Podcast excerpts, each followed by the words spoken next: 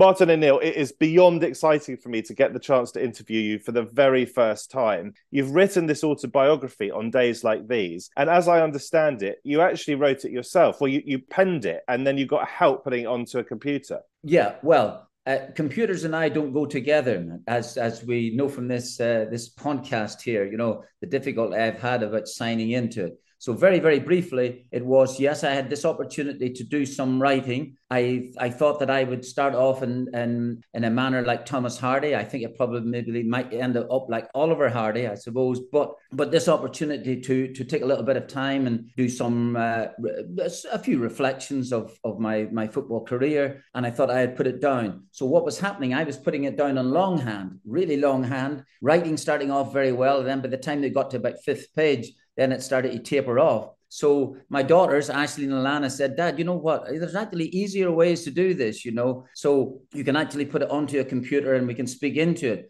But I thought, I'm still want to do the longhand. So I did that, Matt. I, I, I put it in longhand. I photocopied it and sent to them. They put it onto a machine. And some of it, I, some of it I had already sent to the publishers who kindly, uh, Pan Macmillan. So along the way, between me sending longhand to the publishers and sending some stuff, and Ashley and Alana have been unbelievably helpful, really helpful. I probably wouldn't have got it finished in time. Then that's how it went.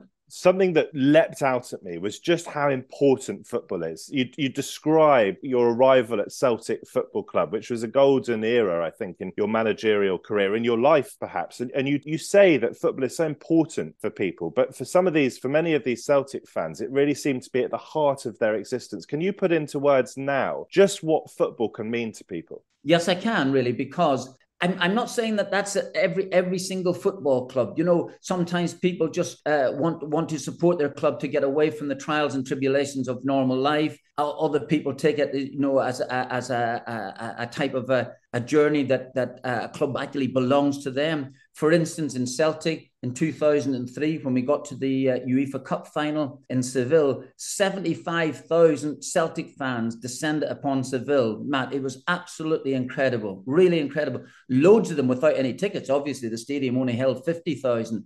But I'm, I can give you an example. Within four months of me going to Celtic, I went to a supporters club meeting one, one, one evening. And honestly, every single person at that at that football club, no matter how well dressed or how ragged they might have been, there were about one hundred fifty at the club. And I'm telling you now, at least one hundred thirty-five were clutching season ticket hold, or season tickets. So it meant absolutely everything to them. And this gave me, uh, not that uh, after four months, not that I didn't know already, but I honestly, this was a reminder of how much Celtic Football Club meant to meant, meant to Celtic fans. You write about your childhood growing up in Northern Ireland, and you were one of nine children. You had four brothers, you had four sisters. You, you played quite a bit with your two younger brothers. You played with a, an older sister. Try to paint that picture, as you do in the book, of what, what life was like for you as a boy. Well, growing up in my, my my first nine or ten years, absolutely idyllic. I would love to say, just to to to uh, you know, sell some copies, that I had a horrible childhood. It was really terrible. You know, that mo- mother and father were really unkind to me. Absolutely not. You know, I was I was protected by his older sisters and older brothers. But really, uh, growing up with um, two younger brothers and a younger sister and a slightly older sister, it was absolutely idyllic. If you can call Northern Ireland, it, there were. I mean, the Troubles only started in about nineteen sixty-nine. So the Troubles of, of, of Northern Ireland. I mean, there were there, there, there were undercurrents before, but we were living in a village at this time that seemed so far removed from things, you know, that so primary school was an abs- a, a real delight in many aspects. How many people would really say that? And um, so this sort of protection, growing up in an Irish, an Irish nationalist family, I think, where you would have a picture of Christ up in the window, uh, or sorry, up in the wall, alongside, you know, one of the nineteen sixteen leaders like Padre Pierce as well too. So we, we, we kind of knew where we came from. But having said that, our Protestant friends were fantastic, absolutely fantastic in that sense. And I've stayed lifelong friends ever since. When did you first realise, Martin, that you might actually be good enough at football to make a career out of it? Two of your older brothers, much older brothers, they were mm. they were pretty serious Gaelic footballers, weren't they? Mm. Yeah, yeah, yeah. Uh, I was going to have a little joke with you and say to you, at, at, uh, it must have been about four years of age, but I didn't know.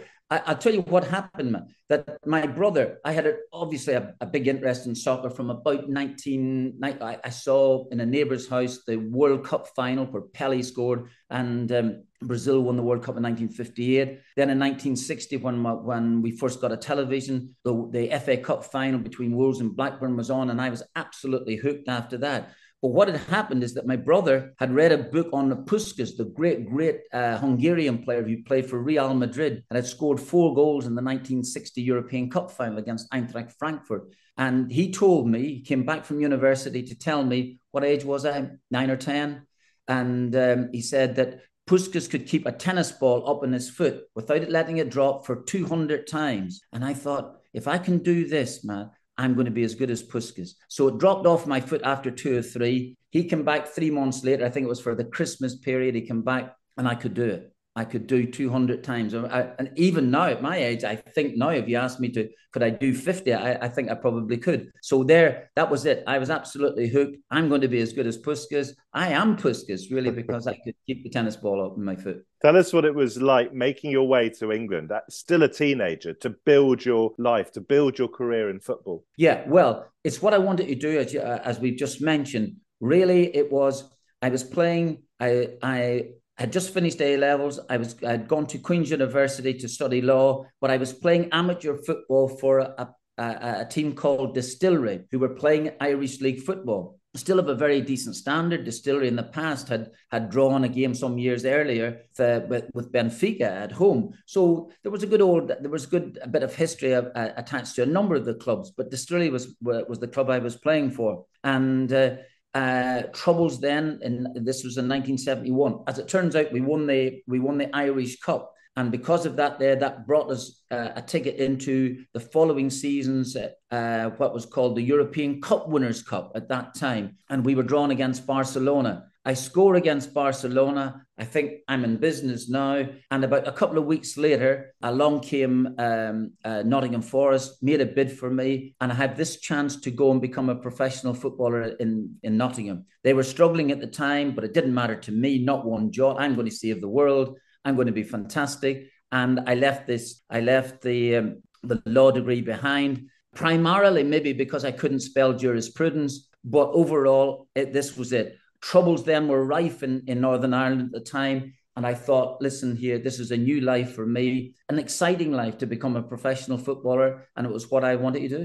You would become a hugely celebrated professional footballer, but give us a sense of what it's actually like day to day. For example, you, you had to have cortisone injections. You didn't like having injections. Oh. Tell us a bit about the rigours of life as a, a football player. Tell us a bit about the highs and lows. Okay, well, fine. I'm going back now to uh, to early the early seventies. When I when I went to England, first of all, number one in the charts was Rod Stewart with Maggie May. You know, the old uh, the old sweeping blondie hair thing. And I thought, whoa, wow, what would be a minute. If I can't make it as a professional player, would, do you think he might take me on as a, a silent guitar player? But anyway, so in nineteen seventy-one, if you if you talk about me, the excitement was fantastic.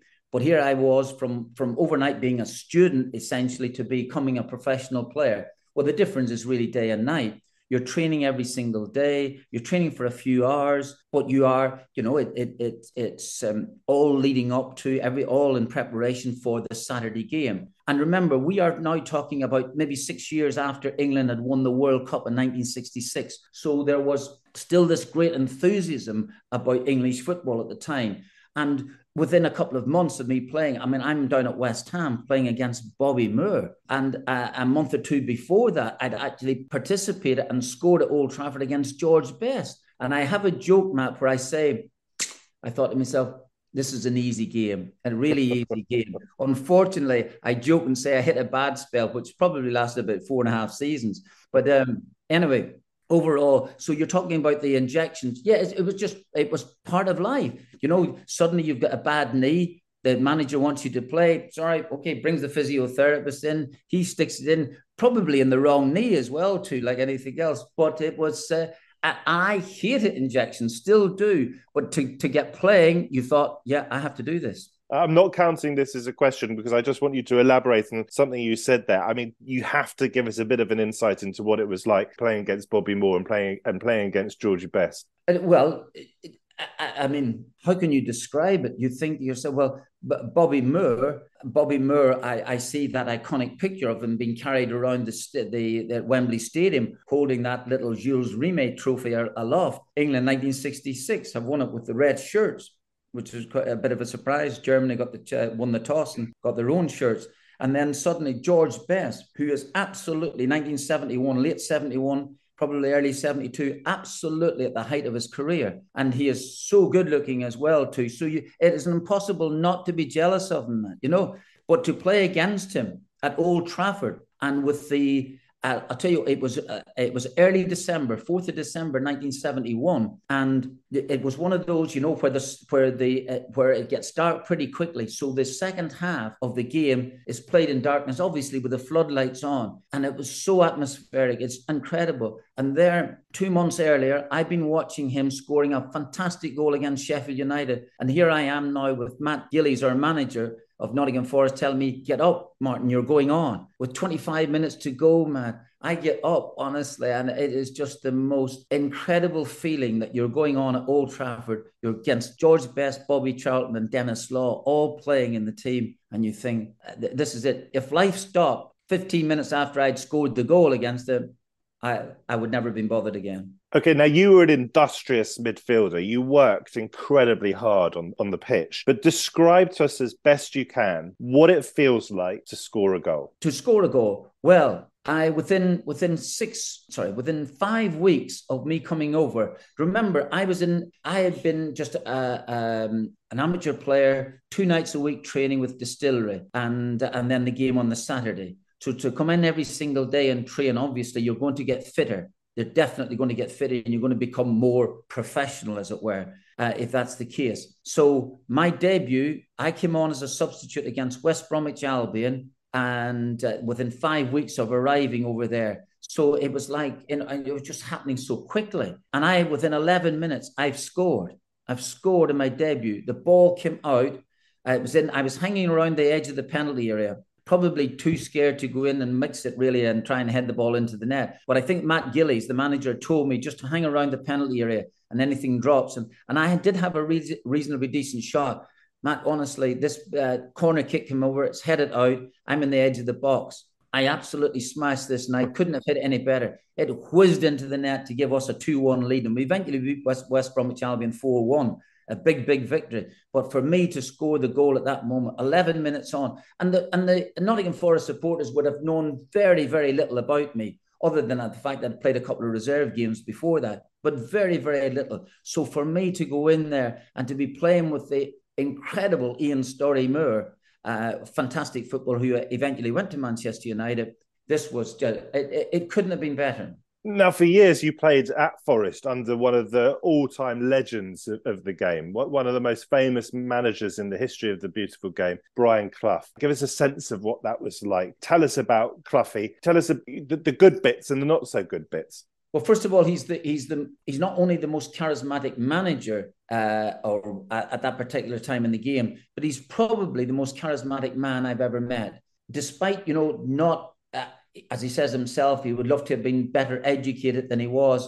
He was sharp, man, you know, quick-witted, very, very clever, really clever, and uh, absolutely brilliant, brilliant at his job. But so much charisma, it's untrue. I, listen, for instance, he might come in and say something to you on a Monday, possibly contradict himself on a Friday, and you'd believe both. So he was that type. But every day was a different day with him. There was no, you know, at times when you thought that you could see from a distance as he's coming down the corridor, you think he's in a bad mood. You can see him. He's wiping his brow. He's in a bad mood. I've seen big players, and I mean very big players, like centre-halves, like, like Larry Lloyd, jumping into the drying room onto the side to stay out of his way, you know. So, uh, listen, you have to look at his record, taking a provincial club like ourselves to, the, to to winning the league, the big league, two European Cups, and doing likewise with Derby. Didn't win the didn't win the European Cup with Derby, got to the semi-final. I think they were robbed against Juventus with a couple of really dodgy decisions. But that said, honestly, charisma was oozing through him. Absolutely. Now, okay, so that's the good side. The bad side was that I never really got on too well with him for most of the time. although I did play the I did play the game. So as John Robertson, my my um, uh, really good friend and brilliant winger, says, Martin, if you go and check the records, you you, you know, we, the year that we won the league, we played forty-two games. I played thirty-eight of them. So I think I. And we went on a forty-two game unbeaten run, Matt, as well, too, only bettered by Arsenal in recent years. And I played thirty-eight of those games as well, too. So I know I, I shouldn't be complaining. But I, however, I always felt as if I was striving to win his, to win his, um, I, I was nearly going to say affection. That would be hardly the word. But ju- ju- just to... to his to approval. His approval would probably be, yeah, probably, but absolutely that, yes. Exactly. And that, whereas I felt some of the other players, really gifted players, didn't have to do, didn't have to prove themselves every single minute, never mind every single day, you know. It was a tale of two European Cup finals for you, wasn't it? As you describe in the book. Talk us briefly through the contrasting emotions for you. Nottingham Forest, this East Midlands football club, not a massive club by any stretch of the imagination, not a Liverpool, not a Manchester United, remarkably and famously win the European Cup in nineteen seventy-nine and nineteen eighty. Tell us why it was such a contrasting experience for you, those two finals.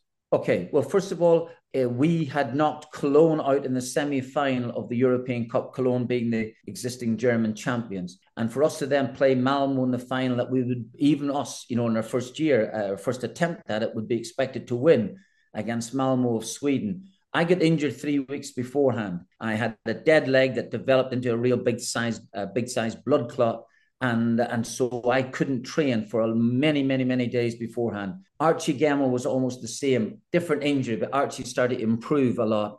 And Frank Clark, the left back, was had a bit of an injury, but probably most likely to be fit. Now, I can understand now the managerial's uh, position, or sorry, the manager's position now, having been a manager, but at that time you want to play. Nottingham Forest, you want to play in a European Cup final. You've helped get the team there. And suddenly then he decides that that, uh, that he cannot go in. He, being Brian Clough, decides that we cannot go in with possibly three injured players, particularly one who hasn't really trained for the last three weeks. We declare ourselves fit. You say, you would do, wouldn't you, you know? And he said, no, I can't take the chance. So he left Archie Gemmill, who had been a, a great player for him in Derby days and also at Forest, and myself on the bench. Now, Matt, when you're left on the bench, you don't feel part of it. You don't feel part of it. You just want to get on. And so, of course, I'm frustrated and angry. Actually, as it turns out, he was he was right, because the following week, I played in a, a, um, an international game for Northern Ireland and was, came off at half time. I just wasn't fit. But I wasn't, I didn't know that. And I, the anger and frustration is blinding me, you know. And really, when I look at, I, I, I'm, all, I'm almost, I'm almost so disappointed. Well, I am disappointed with myself, because there we are. The lads have won the European Cup and I've got a face like thunder. Really, just because it didn't get on, Matt. Anybody, any professional will tell you, you've got to be on that field when that final whistle goes to your part of the game. Contrast that then to the following year. Of course, when Nottingham Forest had won the first time, it's not going to happen again. Nottingham Forest do not go to two successive European Cup finals. So the chances of us getting there again are remote. So hence my anger and frustration. Remarkably, the following year, we're there again. We're playing Hamburg. I'm fit. I'm going to play in the game. And actually, even the manager says, I thought I played really well in the game. So the emotions of winning and of winning, and you're getting their hands in that cup, a cup that belonged to George Best, Bobby Charlton, uh, Di Stefano and Puskas. It's, well, there's nothing like it. What did it mean to you to captain Northern Ireland to the nineteen eighty-two World Cup finals? That was that incredible victory against Spain when Gerry Armstrong scored in that one nil win. But what was it like to be the captain at a World Cup of your country, and also to be the Catholic captain? Yeah, well, I have to I have to credit the manager, Billy Bingham, himself a Protestant. Billy became the manager for the second time with Northern Ireland in, in about uh, late nineteen seventy-nine, early nineteen eighty.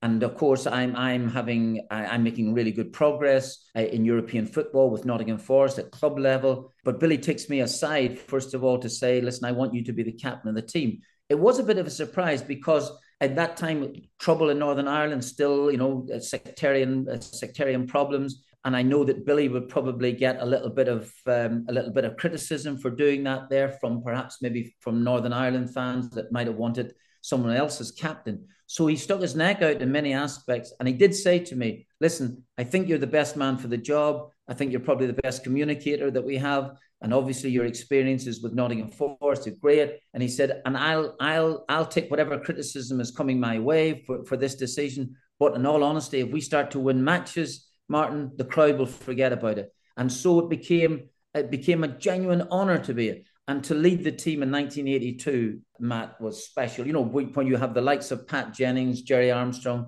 a young Norman Whiteside, Billy Hamilton, players like this here, you know. And of course, it's it's become a, um, a, a major a major legendary point in Northern Ireland's uh, footballing history. I'm really curious about the transition from being a player to being a manager. And in the book, you discussed Peter Taylor's role in that. Peter mm-hmm. Taylor had been Brian Clough's assistant for years, hadn't he? And something he said to you kind of helped you on the way to management?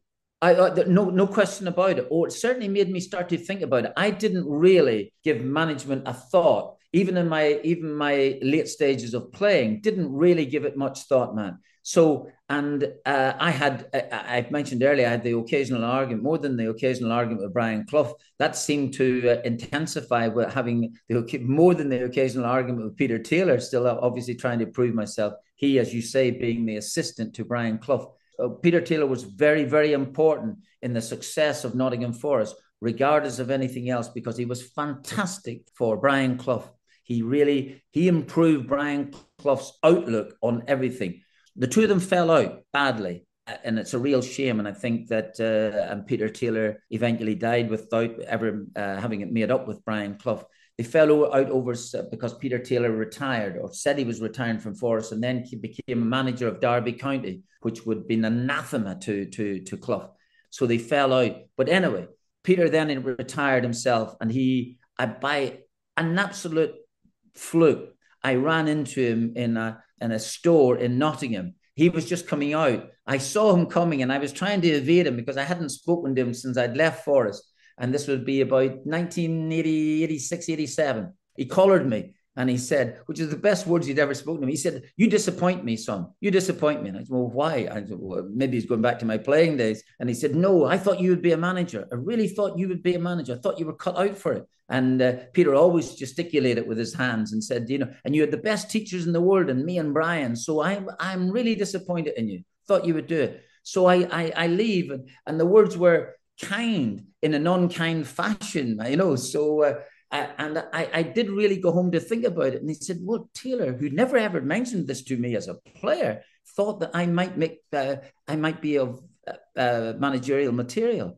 And so as a consequence, I started to think about it. Then what I did, Matt, then I started to I started to apply for a lot of jobs, particularly further down the leagues. I'm never getting too many replies, I must admit, but it still it it it um, it fostered something within me then to think, yeah, okay, I'll go with it. You were famously manager of Wycombe Wanderers, but at Leicester City, you won two League Cups. At Aston Villa, you, I think, achieved three consecutive top six finishes. And at Celtic Football Club, you won three league trophies and went to the UEFA Cup final. We'll come to your stint managing Republic of Ireland in a moment. But as a club manager, what really stands out for you?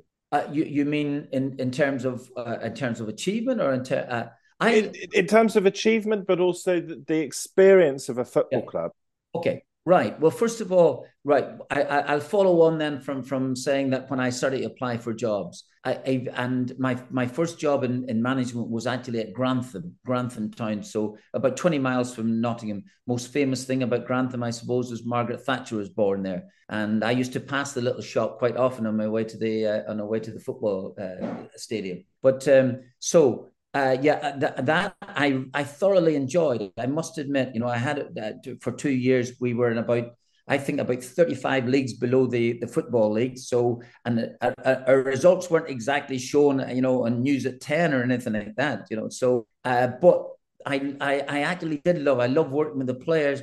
I was able to bring down some Football League players like uh, Kenny Burns came down to play for me for a couple of games, and to give Kenny Burns a telling off at halftime in front of in front of Grantham Town players took a little bit of doing. I thought he was going to he was he, he was going to finish me off here, you know. And uh, but he took the he took the criticism. He scored a hat trick in the second half by going up to play centre forward. And what there was moments where I thought, yeah, listen here, I, I think I think I can connect with players. Okay, so I had this chance to go and manage uh, Wycombe Wanderers, who were what was called the Vauxhall Conference at the time, trying to get into the Football League. But Matt, this idea that that you think that you start down there and and and learn about the game and then get your chance uh, uh, uh, really at the top is absolute nonsense. It's nonsense. You feel down at the bottom there, you will never get another chance. So can you imagine being a manager of a, of a let's say, a championship team and uh, and and looking at somebody who's had a, a decent career in, in football but trying down at lower level and finding out that they can't win a game? There's not much chance you've been taken on up up there.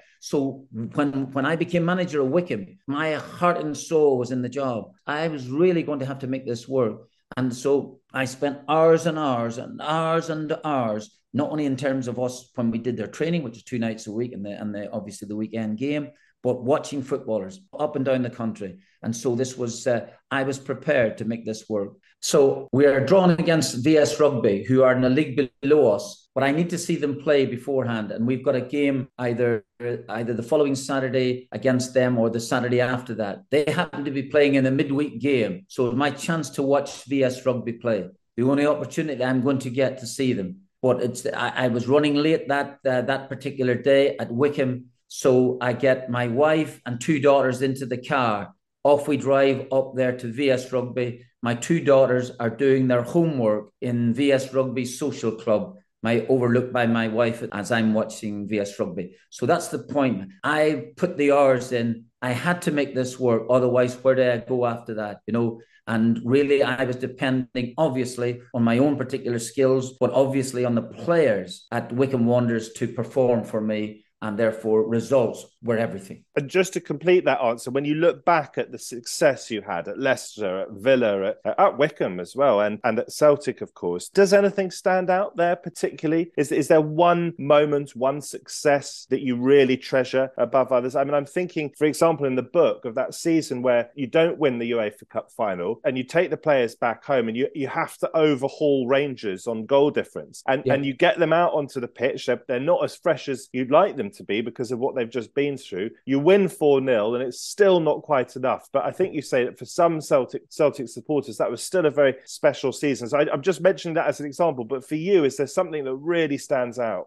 Well, yeah, for a lot of Celtic fans, you, we, we didn't win anything that, that season. Didn't win a competition. We played, I think, about sixteen, seventeen more games than Rangers competitively, obviously, because of the UEFA Cup run. And yet uh, many Celtic fans still say it was one of the most outstanding seasons they've ever had. I think Seville, the travelling, the journeys they made to go to Seville, the winning of against Liverpool in the quarter final, the beating of Blackburn Rovers in an earlier round, where Scottish football was actually being held up possibly to ridicule if we were going to be hammered in these matches. And we actually take on and beat Liverpool over two games, particularly winning at Anfield. So, yeah, those were they were special. But, Matt, sorry, for me, major disappointment because you have to win. We lost to Porto in the final. Porto go on to win the Champions League the following year with this, almost exactly the same team. And uh, and no, so for me, massive disappointment. That day as well, to, to come back a couple of days later and we miss a penalty at Rugby Park and don't get the extra goal. So those are, and I seem to remember my disappointments more than the more than the successes. And it's and it's bugged me ever since. And so the successes are fine. It's the ones that got away that really do irk you.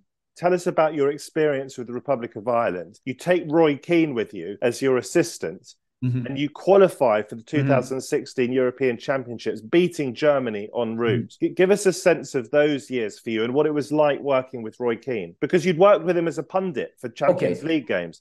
Yeah, I done. I I done. A, I, I had done a few games with him in punditry work, and it was generally for, for Champions League matches where we might be in Germany or Austria or someone like this here for, for particular group games, and you get the opportunity either maybe a lunch before you go to the stadium or perhaps maybe the night afterwards, particularly the night afterwards when you're sitting down. He was fantastic company, very self-effacing in many aspects. You wouldn't think it was the Roy Keane that that uh, is on T V at this minute. But very, very good, very, not just not just in terms of what he had done as a player, but astute as well too, man. Really astute, clever, intelligent boy, really intelligent boy, knows the game inside out. this idea that he's just a strong motivator, you know, and, and has carried that on into, into management and into punditry. Please don't be fooled by all of that there. He's got a really good insight into the game. So we we thought that working together, perhaps at international uh, at international level, might be okay, Matt, because we don't see each other every day.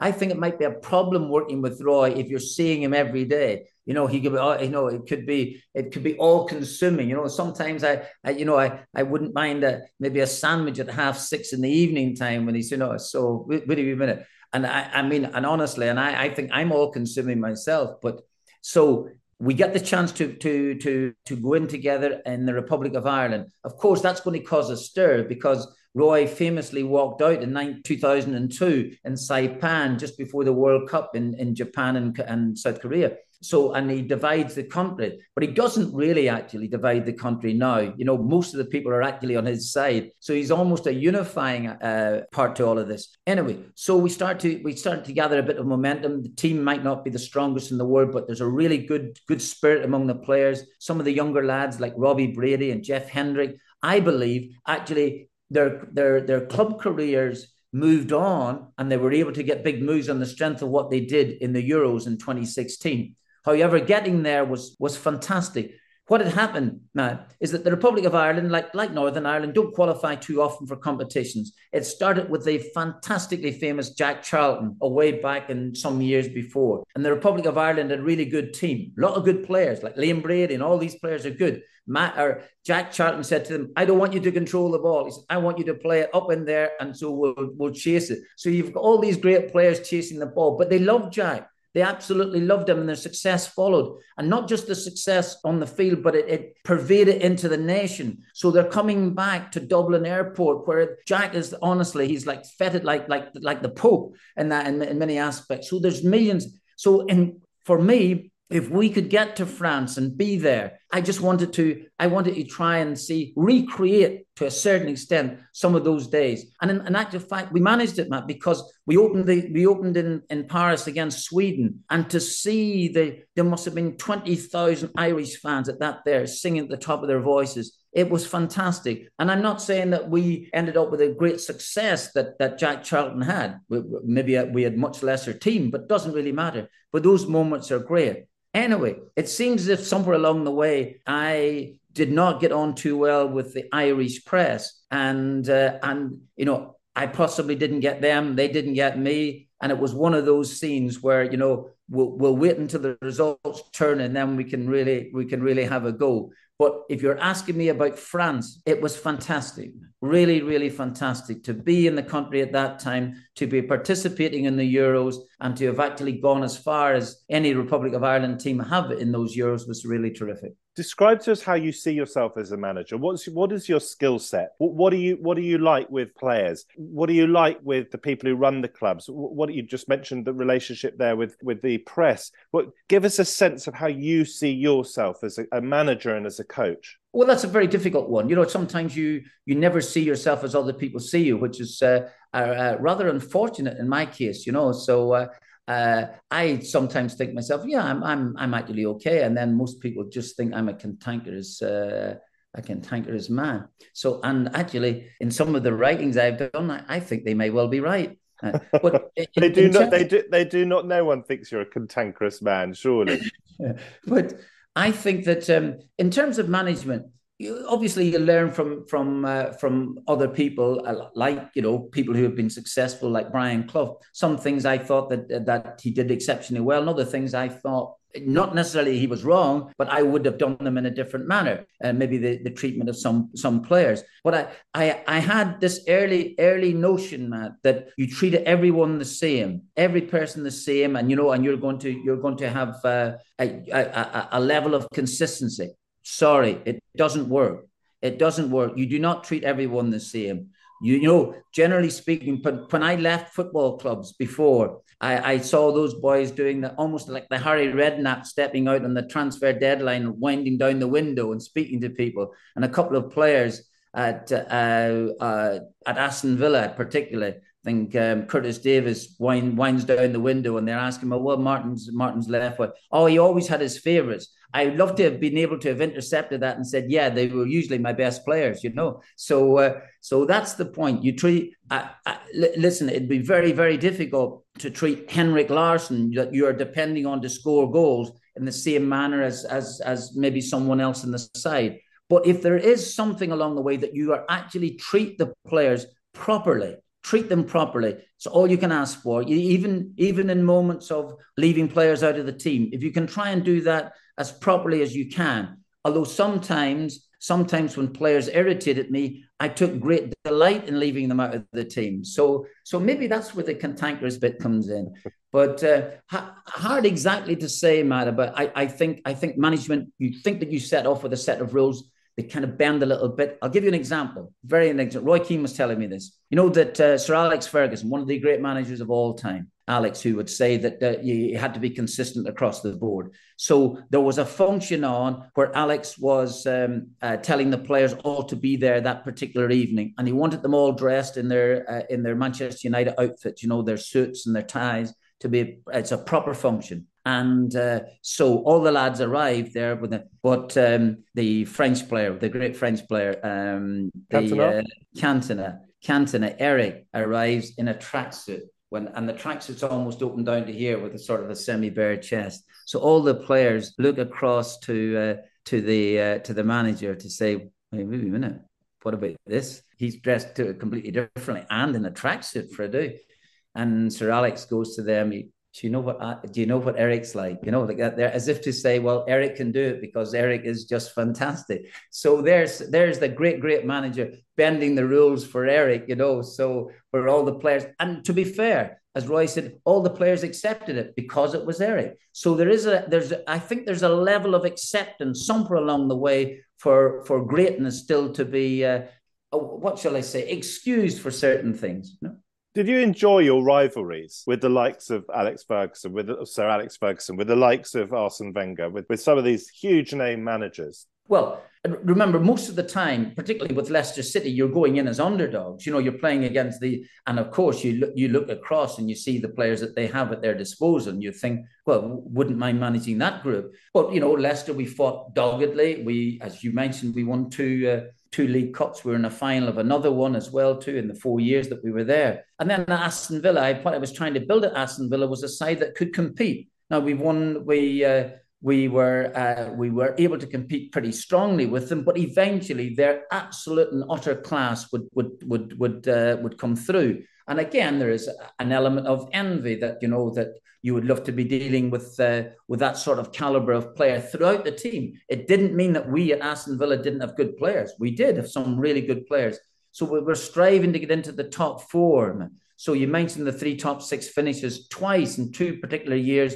We were going very, very close to it. Didn't make it in the end. Still played European football, which I suppose is something that Aston Villa fans might, might want now. But overall, uh, yeah, competing against those, learning, learning throughout, you know, throughout the years that you're doing it. And of course, then, uh, and, and winning, winning some matches against them, of course, that, that, that, that helps as well. But did you, did you form relationships with them behind the scenes? Did you, did I, you meet I, up with them after a game? Did you become friends with any of them? Not with Arsene Wenger. No, Arsene, Arsene, there is a, there's, um, um, I was nearly going to call it a tradition that after games, particularly in English football, that the managers meet up, and Alex Ferguson was very, very good at that, you know, w- win or lose, and he was generally winning in matches. He would meet up with the with fellow managers and uh, and be afterwards and have a little drink. That was not something that was um, that was peculiar to uh, to Arsene Wenger. He didn't do that. That's fine. That was his... Uh, And in many aspects, you know, sometimes I think he's probably right,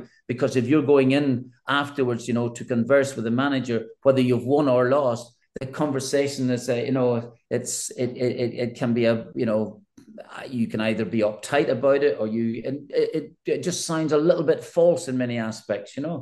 Who is the greatest player? Who's the greatest player that you've ever played with, managed or watched? The greatest well, I- single football player?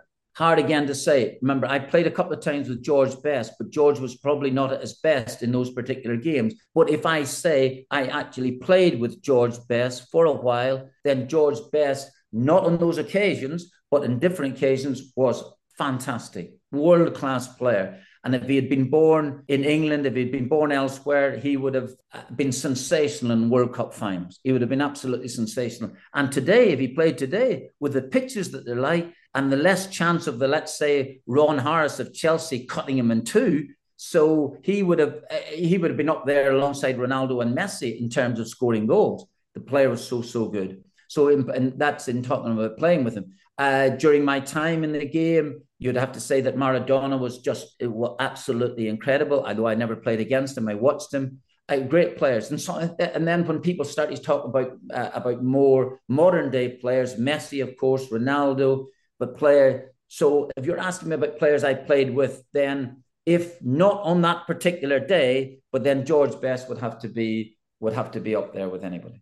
Overall, do you think the game has become better? Has it improved as an institution since your playing days? I, yeah, the, there are many aspects of the game that have absolutely improved. For, first of all, the pitches. Secondly, the rule about no back pass to the goalkeeper to speed the game up a little bit. Things like this here, so definite improvements.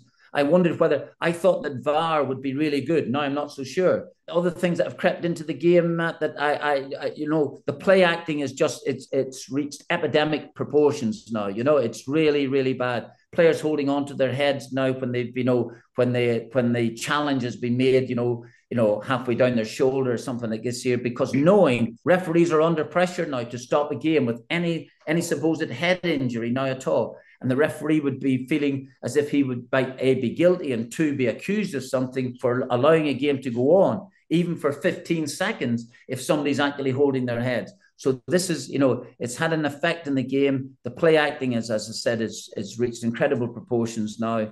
And that that did not happen in our game. And uh, But it's good, it's good that the, the, the game is taking head injury seriously, isn't it? Oh, I'm not I'm not disputing that. I'm absolutely not disputing. That's what I'm saying. But I'm talking about the play acting of players immediately going to feel their head, knowing that the game will be stopped. That's the point.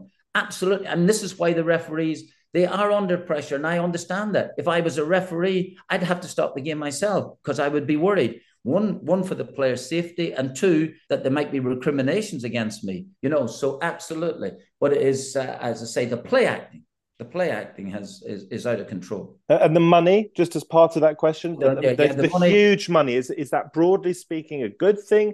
Is it a bad thing? Does it depend? Is it case by case dependent? Uh, no, the, the, the money for really good, great players is no problem. I have no problem whatsoever, either with great actors earning great money, with great tennis players earning great money, with great footballers earning great money. If they bring the crowds in and changing the course of uh, of a football club's season, Or, or their outlook, fine. I do have, obviously, don't have a problem with it. I can't do anything about it. But uh, there is now average players getting a lot of money with a sense of entitlement, with a sense of entitlement, and that becomes a problem. Does punditry come anywhere close to playing and management? And, no. And of those three things, what, what is the what is the best? Is it playing, managing, or punditry? All right, okay. If you want the order, playing, playing. This is what the game's about. It's about players, players. Management comes second. I don't care. But when I started off in the game, I didn't know who was managing Blackburn Rovers or Wolves or uh, or um, I knew Sir Matt Busby, obviously, because of the the Munich air crash. But there'd be very few managers that you would really have known in your early days of watching football. It was about the players. That's what you wanted to do when you grew up. You didn't want it. You, at ten years of age, I didn't think, oh, I want to become a manager. You know, not at all. Play, playing, managing, and punditry, which you might enjoy, you might not enjoy. Third. You're a huge family man. We, we talked at the beginning of this podcast about your your family growing up, but you're, and you've mentioned your daughters during our conversation. Your wife, Geraldine, fell very ill some time ago, and you took time out of the game. She's okay now, thank goodness, but just describe to us how important your family is to you. Oh, the family. Um, my, for, the, for the most part in this universe, family are important to everyone. So I'm I, I, no real difference about, about me. I was I was extremely fortunate. I was earning enough money at that time at Celtic to be able to take time out uh, out of the game to, uh, well, I don't know whether Geraldine ever thinks I ever looked after or not, but that's beside the point. But I did. Other people were not as fortunate as me. You know, my men would still have to go go to work, earn a, earn a crust, you know, while maybe there was sickness within the house. So those those type of problems are occur. So I was extremely, extremely fortunate to be able to be in that position to do that. So and and and, and any man in my position would have done exactly the same. So there's no no problem. As I said to you, uh, other men having to strive, having to get up at maybe four o'clock in the morning, having to work all, all day to get some money to see that, and and uh, and not being able to do those things. You know, I, I was fortunate. In terms of the family, of course, very, very important. My wife is very supportive to me in a non-supportive fashion, you know, where, and by that I mean, she will be the first one. If you think that you've done all right, she will say, that's gone. Where are you going here? Or actually even be very critical, even of a success. You know, you could have done this better. You could have done that better. But that's Geraldine. And my two daughters, couldn't be without them. I wouldn't be talking to you today about a possibility of a book or something that gets here without them. They've been terrific. In fact, they almost give up their personal time to do what they should be doing, looking after their father. Final question. What is the perfect day for Martin O'Neill? What makes you happy? A perfect day. Perfect day in my, my, my footballing career was only at the end of it having won. Ashley, Ashley once, as a very young child, you know, I'm in my, they never saw me play as, as a player. They were too young. And as they were growing up, I'm into management at Wickham. So Ashley, my younger daughter, is uh, uh, my young daughter, my first daughter, used to always read, very, very, very smart, realized that dad's mood always was uh, great if they won the game and terrible if they lost the match. And that the Chinese restaurant in some pokey place in High Wycombe on a Saturday night would be great if we could win. And so Aisline's phrase to me, when when when Geraldine would say, "Cheerio, we'll see you after the game," Aisline would race out to the car and say, "Dad, just win, just win." So life would be great. So Matt, if you talk about a perfect day, just win. Martin O'Neill, it's been an absolute pleasure to ask you my twenty questions. Thank you so much for such interesting answers. No, pl- pleasure, honestly, Matt. And thanks very much for asking me. Really appreciate it.